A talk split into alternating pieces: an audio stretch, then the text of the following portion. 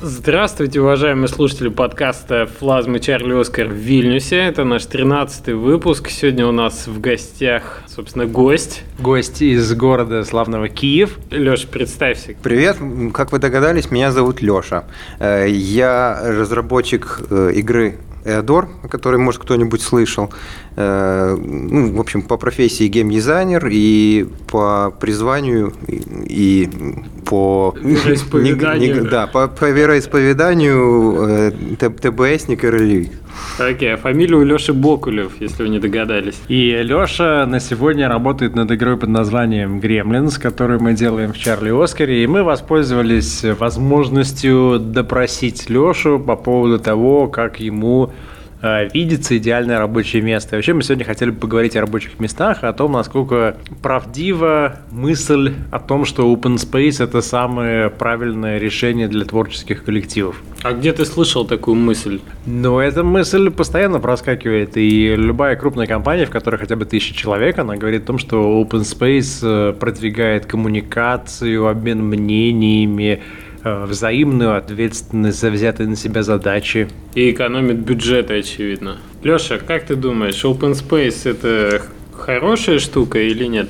Ну, в принципе, я стараюсь держаться подальше от компаний, в которых тысяча сотрудников. Э, вот. Может быть, для них это действительно удачное решение, но для себя лично Э, я считаю, что лучше всего работать э, одному в, в закрытом помещении от посторонних, вот, когда тебе никто не мешает, и ты можешь полностью погрузиться в процесс создания игры, ну или чего бы то ни было. Ну вот, когда ты говоришь, лучше всего работать одному, ты имеешь в виду, что отключить телефон и почту, чтобы тебя никто не отвлекал, или врубить какой-нибудь э, death metal и чтобы никто не, не просил тебя сделать слэйер потише, или чтобы, например, ты мог писать новый текст э, игровой, и так, и тут гном приходит в... И никто не лез со своими там, типа, «А, мужики, я обедать иду. Ну, в принципе, да. То есть практически все, все три аргумента попали в точку. То есть ты можешь делать то, что в данный момент считаешь необходимым, тебе никто не мешает, тебя ни, ни, никто не отвлекает от процесса. Э, понятно, что если нужно работать с людьми, то нужны коммуникации, но вот именно сам процесс э, разработки, э, это, как по мне, он должен происходить вот в, в тишине, в уединении, скажем так.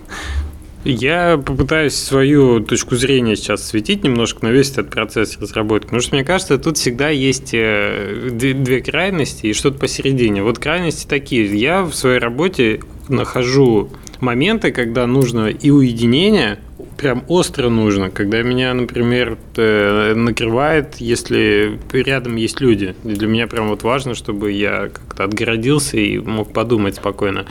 И опять же, есть моменты, когда просто продуктивность взлетает, э, когда ты непосредственно общаешься с людьми, ты, и тебе требуется вот это какое-то общее пространство и помещение.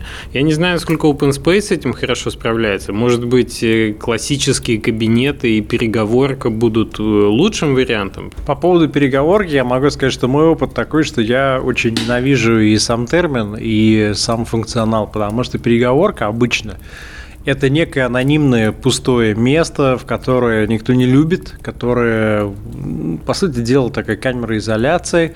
И люди, которые туда приходят, они со временем начинают приходить туда уже с определенным настроением, которое мне совершенно не нравится. Ну, окей, там мы смотрим на часы, ну что, ну все уже, нет, можно уже идти, нет, нет, сколько еще, 20 минут, ну, ну, ну давай там, это, э, Я против, и я вижу для себя два решения. Либо делать кабинеты, например, кабинет там дизайнера, да, Леши Бокулю, таким, чтобы в нем был стол, и можно было прийти в пятером, сесть за этот стол и не вытаскивать Лешу из кресла. Он мог бы просто снять э, там скайп и сказать нам, ребят, зайдите, давайте обсудим, там, мы подходим, и мы садимся, обсуждаем. Но мы находимся в некоем человеческом таком а, пространстве и э, живом, нормальном, там, теплом. То есть мы, мы находимся в настроении, что вот мы, вот Леша, мы к нему пришли в гости, мы с ним общаемся, а не то, что мы находимся на какой-то нейтральной территории. Э, либо иметь э, некий common space с огромным столом, э, кухней, там, чаем, кофе и так далее, и кабинеты у каждого по каким-то направлениям, по совместимостям, по личным, чтобы ты мог сидеть и работать сам, люди, которые любят слушать Slayer, сидят в одном углу, люди, которые любят слушать Моби в другом, э, люди, которые едят курицу с грибами в одном, люди, которые едят э, спаржу в другом, и когда вам нужно, и когда ты открыт к общению, когда тебе стало скучно, ты уже исчерпал свои возможности работать в одиночку, ты вышел, сел за этот общий стол, и, в принципе, ты таким образом показываешь, что ты открыт для дискуссии. Ну да, типа как в, этом, в Макдональдсе свободная касса. Давайте пообщаемся.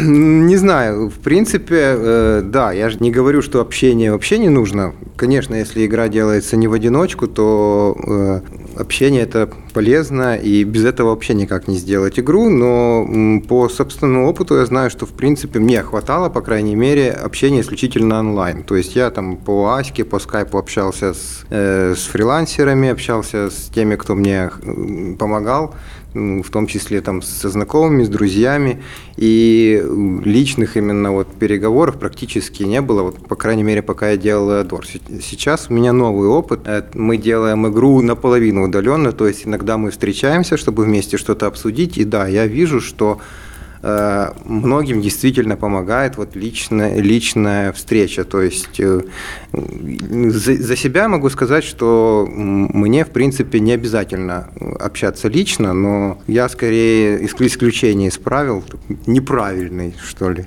разработчик в этом плане. Слушай, то есть получается, что ты, ты вот не почувствовал этой эффективности лично. А я другой хотел момент поднять, а как же вот эти передвижные столы, вот эта религия Valve по поводу стихийного образования команд по интересам? Ну, я тебе могу одно пояснить, то что если бы я работал с тобой над паровозами, с Лешей над гремлинами, и параллельно у меня идут всякие эти мои судебные дела и работа с разработчиками по юридической части, то у меня есть три совершенно разных роли. И я бы, возможно, с удовольствием понедельник и вторник приехал бы к тебе со столом, сел бы там и сказал, ну, давай там, займемся роликами или поговорим с прессой. И потом я бы хотел со своим столом уехать э, к Леше на пару дней, возможно, в последний день приехать уже к Кате в офис и сказать, ну, что у нас тут, так сказать, юридическими делами. То есть это нормальная возможность, мне кажется, для того, чтобы погрузиться и кому-то пристыковаться и что-то сделать, но Пока мой опыт такой, что три недели, наверное, в месяц я хочу быть один, чтобы меня никто не трогал, чтобы я мог написать текст. Если мне нужно, то я напишу в Hangout или в скайпе кому-то, или позвоню. И одну неделю мне очень нужно личный контакт и общение, особенно если это касается художников, дизайнеров, то есть того, что очень долго и трудно излагать на бумаге или даже по э, скайпу. Меня не устраивает скайп для личного контакта, потому что ты редко видишь человека. Э, скажем так, общение в скайпе происходит медленнее, чем общение в реальности, особенно потому что когда у тебя три человека и вы сидите вместе или четыре, то вы гораздо быстрее под друга, друг под друга подстраиваетесь, даже эмоционально, чем э, через скайп. И когда когда мы в течение месяца не проводим какого-то времени вместе, у меня начинается такая эмоциональная паника. Я думаю, все, кранты, проект не, не выйдет. Люди там ушли в запой, творческий или не творческий. А, и вообще хана тотальная, еще два года будем делать игру, и потом выйдет какой-то кошмар. Ну, то есть сейчас, получается, мы говорим о такой конструкции офиса, что это ряд кабинетов есть, между которыми там можешь перемещаться со столом или не со столом, с ноутбуком. Вот, и у тебя есть возможность, конечно, уединенно работать над тем, что тебе нравится, или есть возможность прийти в команде посидеть. В принципе, мне вот такой подход тоже более близок что у тебя есть место, куда ты знаешь всегда, что можешь прийти, прийти там никого не будет, и есть возможность пойти пообщаться. А я хотел еще один момент поднять. Когда ты работаешь вместе с кем-то в одном э, помещении, это может не только раздражать, это может и мотивировать. Вот просто вы не общаетесь, но вы работаете рядом. А в определенный момент у тебя появляется такой соблазн впасть в эту прокрастинацию, посидеть там котиков порассматривать или еще что-нибудь, а просто присутствие рядом человека, который с тобой трудится над одним проектом и сейчас сидит, работает, и ты это видишь, а сразу у тебя создает такие какие-то дополнительный бонус к морально-волевым качеством, что, ну, блин, он же вкалывает, надо тоже как-то, вот, что я тут с котами-то? Я, бы, я бы по-другому поставил вопрос, то, что ты сидишь и делаешь какую-то сложную, требовательную, ну, для меня, например, это написание текста или проверка какого-нибудь контракта нудного, который я уже тысячу раз видел. И в какой-то момент ты уже не можешь такой работу делать. Ты хочешь что-то другое. И если рядом у меня есть кто-то другой из моей команды, я к нему подъезжаю на своем стуле и говорю, ну что там у тебя происходит? Он говорит, ну там Макно рисую интерфейс. Я говорю, ну давай посмотрим, что и как. И я выступаю в роли некого человека, который предоставляет обратную связь, который разговаривает, общается, смотрит. Я уже не вижу эти черные буковки на белом фоне. Но если у меня такой возможности нет, я открываю Facebook и думаю, ну что там у нас на Украине, там как там снаряды летают. И все, и на полчаса, на 40 минут я в эту кроличью норку ушел и не всегда могу вернуться. И все, ну, это просто некая такая данность. Я тебе могу сказать, что в офисе Нардеуса в Белграде, когда мы смотрели, мне очень понравилась идея, что они сидят в кабинетах по 5-6 человек они подбирают людей, которые работают вместе и которые могут работать вместе в одном кабинете. То есть там нет такого, что один человек в наушниках слушает, а второй хочет полной тишины. И у них есть отдельный кабинет, который называется uh, uh, An Absolutely Quiet Room, в котором uh, есть 10, по-моему, рабочих мест, и в котором запрещено там даже пукать. То есть ни телефона, ни скайпа, ни наушников, ничего. Ты просто приходишь и там работаешь с ноутбуком со своим. И, на мой взгляд, это хорошее решение. То есть мне нужен какой-то концентрация, я не хочу никого видеть. Я встал, взял ноутбук, пошел в эту комнату, и никто не имеет права зайти, меня оттуда вытащить и сказать, слышь, ты это там, почту видел? Нет? А что там в почте? Ну, там Серега клевый картинку прислал. Вот тебе, Леша, нужно, например, для твоей работы какие-то психологические эмоциональные стимулы в виде того, что ты видишь других живых людей, которые делают твою игру или нет. Потому что, я не знаю, ну вот у меня был, и Леша знает прекрасно, у меня был момент, когда несколько месяцев назад я ушел в такой вообще даун, эмоциональный от разработки игры, и я думаю, фанк, я тут сижу, нам офис открываю, все, все не пойми где, кто-то там вообще в Крыму, кто-то в Киеве, кто-то еще где. Я попросил Лешу приехать и месяц со мной поработать в Вильнюсе. Леша, надо отдать ему должное, собрал чемодан и приехал. И я не знаю, какими-то невидимыми путями, но за этот месяц у меня совершенно изменилось мое эмоциональное состояние, и я после этого там был готов э, отпустить Лешу и уже дальше работать спокойно. Я не знаю, что за этот месяц произошло, но какими-то невербальными эмоциональными путями у меня мой организм смирился с тем, что вот есть геймдизайнер, он знает, что мы делаем. Он э, каждый день приходит мотивированный на работу. Он верит в этот проект. Он упорен как вол. Он, он уже выпускал до этого игру. Все будет нормально, все будет хорошо. И это мне помогло Э, снова встать на рельсы после этого переезда, который меня немножко выбил. И я не могу тебе сказать, чем это помогло мне. Вот, вот, вот я не знаю, чем. Но просто ты вот находишься рядом с людьми, которые верят в твой проект. Ну, поскольку этим валом был я, мне сложно с этой точки зрения посмотреть. Вот. В принципе, э, я разрабатывал игру сам, и мне не, не на кого было смотреть, что вот еще кто-то делает игру тоже. У меня другой, другой немножко был стимул. То есть сначала мне действительно действительно там было интересно. Э, я мог сам выбирать, чем заниматься. То там захотелось порисовал, захотелось пописал тексты, захотелось попрограммировал. Когда уже энтузиазм был практически на нуле, а финансы уже были ниже нуля, то там уже просто э, в качестве главного стимула было жлобство, что я вот уже тут полтора года вкалывал, и сейчас вот все брошу, и как, как же так, надо уже хотя бы домучить то, что там я делаю. Вот. То есть у меня, получается, немножко другая была мотивация, и э, то, что кто-то рядом вот делает то же самое. Когда-то, да, я работал в офисе, но это было так давно, что я уже не могу сказать, насколько это меня мотивировало.